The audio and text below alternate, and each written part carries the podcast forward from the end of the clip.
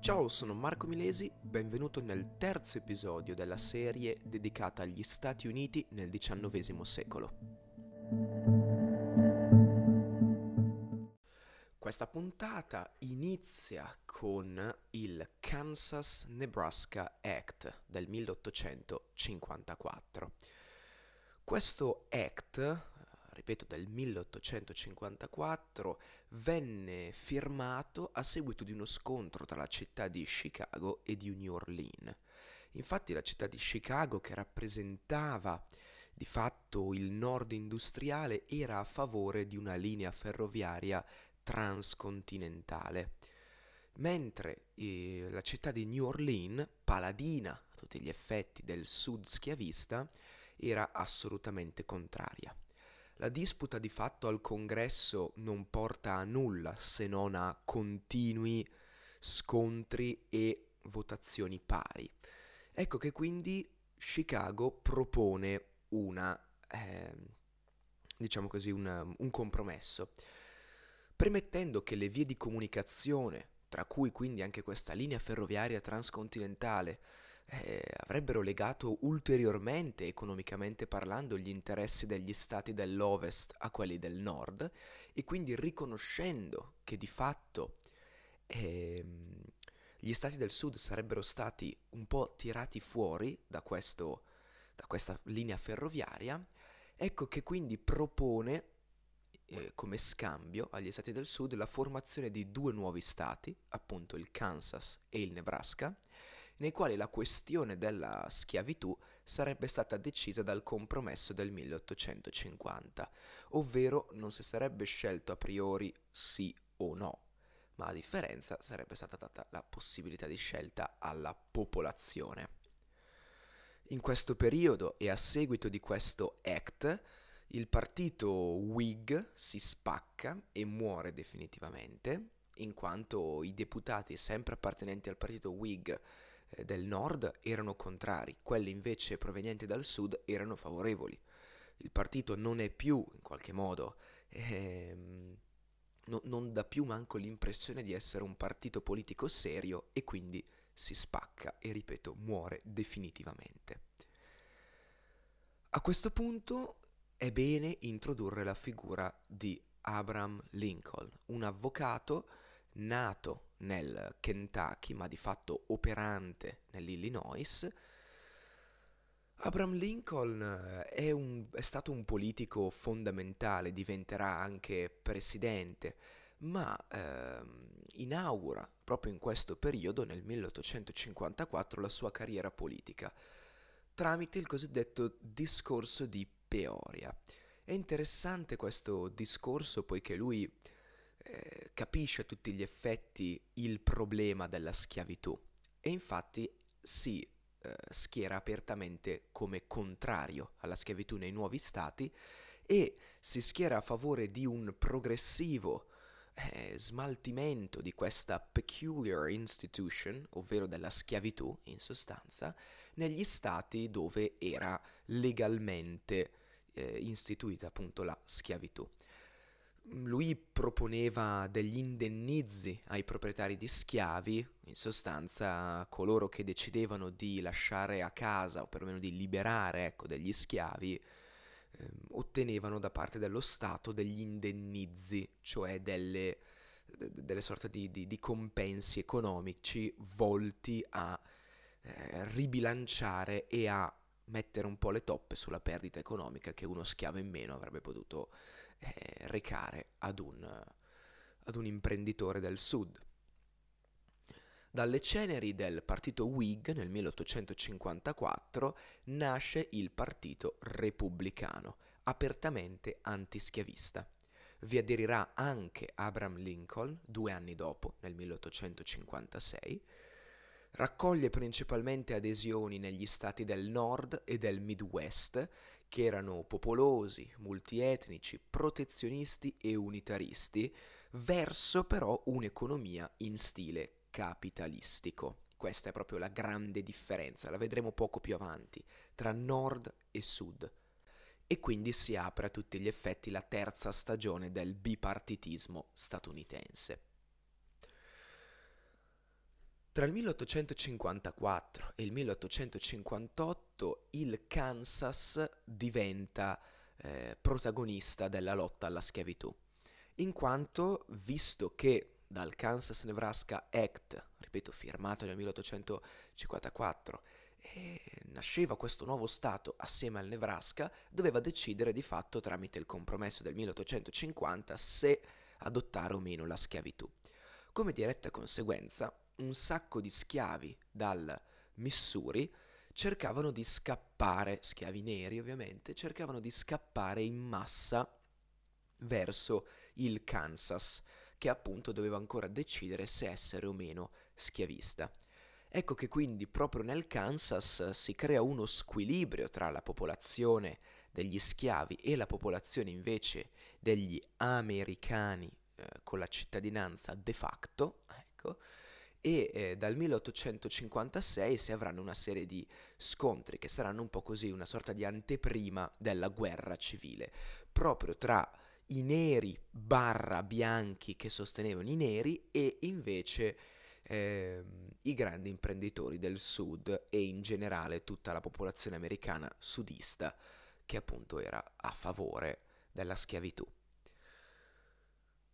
poniamo l'attenzione su una sentenza della Corte Suprema, eh, denominata sentenza Dred Scott vs. Sanford del 1857, è una sentenza, ripeto, della Corte eh, Suprema che eh, delinea molto bene la situazione di disparità e di disuguaglianza tra bianchi e neri. La questione era nata tra uno schiavo, Dred Scott, e il suo padrone, Sanford. Il suo padrone l'aveva fatto lavorare in schiavi, dove, in schiavi, scusate, in, in nazioni, in nazioni, sì, in stati, insomma, degli USA, in cui la schiavitù era illegale. Ad esempio il Missouri, eh, scusate, Missouri, ad esempio il Wisconsin, il Wisconsin piuttosto che l'Illinois.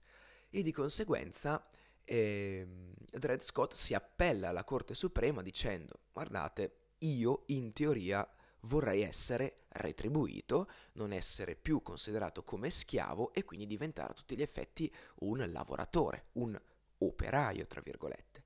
La Corte Suprema afferma che tutte le persone di origini africane e anche i loro discendenti, importate negli Stati Uniti e trattate come schiavi, non potranno mai divenire cittadini degli Stati Uniti. Perché ovviamente se Dred Scott avesse ottenuto eh, di fatto la eh, ricompensa economica, cioè il salario, sarebbe diventato a tutti gli effetti un cittadino americano.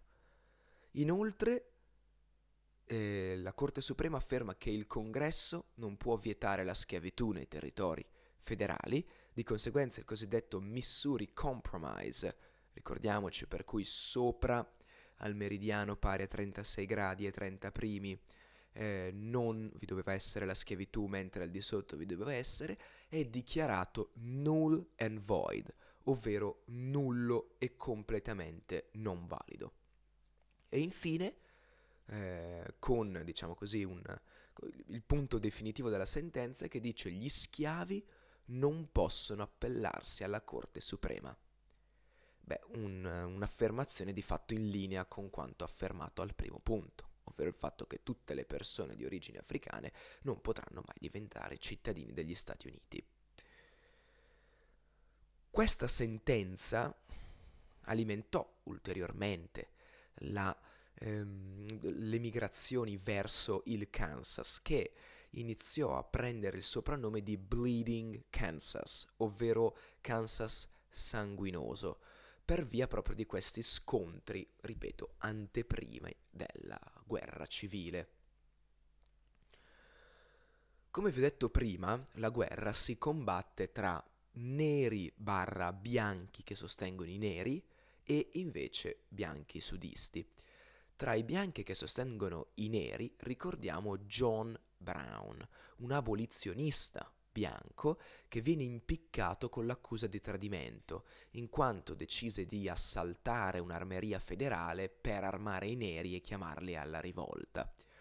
Eh, ed è responsabile lui nel, del, del massacro del Potawatomi nel 1856 e infatti proprio nel 1859, il 2 dicembre, eh, verrà impiccato appunto con l'accusa di tradimento. Nel frattempo le ferrovie si sviluppano costantemente, sempre di più, gli Stati Uniti vanno, soprattutto il nord, va incontro ad un periodo di sviluppo. E, ehm, questi sono gli anni della grande migrazione irlandese, tedesca e inglese, a causa della diffusione nell'Europa della, dell'epidemia di eh, peronospora, che quindi mm, determinava carestie e così via. A questo punto facciamo il punto, scusate il gioco di parole, della situazione, delle differenze tra il nord e il sud. Il nord con una parola si può riassumere come industriale, il sud sempre con una parola come agricolo. Il nord di fatto voleva un governo federale forte e sposava norme eh, protezioniste. I politici, gli affaristi e i coloni del nord e del Midwest volevano aggiudicarsi le nuove terre verso ovest eh, senza dover concorrere con eh, altri politici, affaristi o coloni del sud e di conseguenza si eh, vedono nel partito repubblicano. La società era principalmente capitalistica al nord, si basa sul movimento di uomini e di merci, l'abbiamo visto la ferrovia, l'estensione dei consumi, la responsabilità individuale. Gli stati del nord e del Midwest inoltre volevano proprio vietare la schiavitù, soprattutto ai nuovi territori, oltre che, come detto da Abraham Lincoln, ehm, abolirla progressivamente tramite la concessione eh, di indennizi alla, alle, ai proprietari che liberavano schiavi. Il Sud, al contrario, ripeto, agricolo, eh, sposava un governo federale debole, una politica di libero scambio. Loro erano per la libertà di espansione verso ovest, anche se di fatto era poco adatto alle loro culture, e ehm, si sposavano con il partito democratico, insomma. Pensate che una legge del 1808 per quanto riguarda il Sud aveva proibito la tratta di nuovi schiavi, ma di fatto ci fu un incremento naturale sia del, dell'importazione di schiavi che del contrabbando di schiavi e avevano portato di fatto la popolazione di origine africana a numeri stratosferici, tra i 3,5 e i 4 milioni di individui. Progressivamente diciamo che il motivo principale della contesa tra nord e sud diventa lo schiavismo, il nord contrario e il sud favorevole. Parlando di politici del sud, perché a uno a questo punto potrebbe venire in mente, ma come caspita, sembra così ovvio che la schiavitù debba essere abolita non vedo, non vedo come il partito eh, democratico non possa in qualche modo riconoscere una tal banalità, una tal ovvietà. Beh, considerate che eh, tra i vari politici, tra quelle che venivano definite intelligenze politiche sudiste, vi erano alcuni molto arditi e molto intelligenti, come John C. Calhoun, che eh, in una serie di discorsi, anche di saggi, presenta di fatto il problema della schiavitù al contrario, mettendo paradossalmente a confronto un disoccupato degli stati del nord e uno schiavo degli stati del sud, affermando che il disoccupato, al nord, è paradossalmente meno tutelato che lo schiavo al sud. Inoltre, sempre per John Calhoun, lo schiavismo evita la lotta di classe. E di conseguenza questa sorta di uguaglianza proposta dagli stati del nord è innanzitutto di matrice europea e quindi va contro quello che era il farewell address di Washington piuttosto che il discorso di insediamento di Thomas Jefferson, che vedeva un allontanamento, una diffidenza nei confronti del, delle istituzioni e della politica europea, oltre che degli affari. E quindi ecco che per John C. Calhoun, rappresentante di fatto della politica sudista, ehm, la cosiddetta peculiar institution, ovvero la schiavitù in sostanza, deve essere assolutamente difesa. Viene eletto presidente nel 1860 dopo un mandato presidenziale del democratico James Buchanan, eh, Abraham Lincoln. A sorpresa un po' così, perché a sorpresa? Beh, perché il Partito Repubblicano al suo interno aveva eh, beh, no, in realtà era solido in questo periodo, era più il Partito Democratico che aveva una serie di divisioni di fatto eh, interne. Considerate che ai suffragi popolari Lincoln prende il 40% dei voti, ma di fatto dai grandi elettori prende il 59%. Questo è l'inizio della fine, potremmo dire, in quanto il Sud teme un governo assolutamente favorevole ai soli interessi del nord e di conseguenza, prima ancora pensate che Lincoln assuma di fatto la carica di presidente, verrà assunta il 4 marzo del 1861, il 20 dicembre del 1860 il South Carolina delibera la secessione. E quindi ecco che Lincoln, una volta divenuto presidente, si trova costretto a richiedere al Congresso la mobilitazione di ben 70.000 uomini per riportare lo Stato secessionista, quindi South Carolina, sotto l'autorità federale. A questo punto nascono gli Stati Confederati d'America, Alabama, Florida, Georgia, Louisiana, Mississippi, Texas e South Carolina, proclamano a tutti gli effetti la secessione, seguono quindi l'esempio di quest'ultimo Stato, South Carolina, e fondano, ripeto, gli Stati Confederati d'America, richiamando alla Confederazione del 1781. Si hanno una serie eh, di scontri tra gli stati del nord e gli stati del sud, anche se di fatto qua eh, siamo ancora agli inizi, finché eh, nel 1861 scoppia a tutti gli effetti la guerra di secessione con gli stati del sud che combattono contro gli stati del nord, quindi schiavisti contro abolizionisti. Considerate che il nord era nettamente in vantaggio, 22 milioni di abitanti, 2 milioni di soldati, completamente autosufficiente, possedeva l'80% dell'industria. Il sud, invece, 9 milioni di abitanti, un milione circa di soldati, importa armi e prodotti industriali e subisce un blocco navale del nord, giusto per farvi capire. Interessante piccolo appunto sull'Europa, rimane neutrale contro le speranze del sud che appunto volevano un loro intervento. Purtroppo è così. E questa è la conferma della dottrina Monroe. Questa guerra, guerra di secessione, fu la prima guerra dell'era industriale o la prima guerra moderna.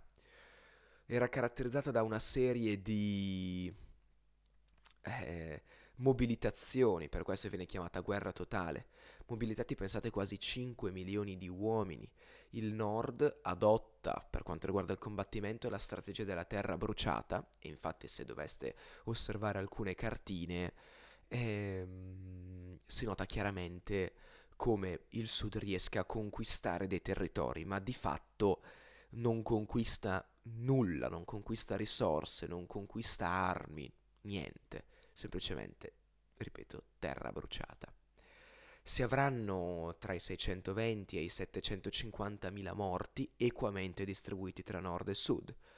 Pensate che questa guerra portò più vittime di quelle eh, rispetto a tutte le altre guerre, sia precedenti che eh, successive, fino al giorno d'oggi.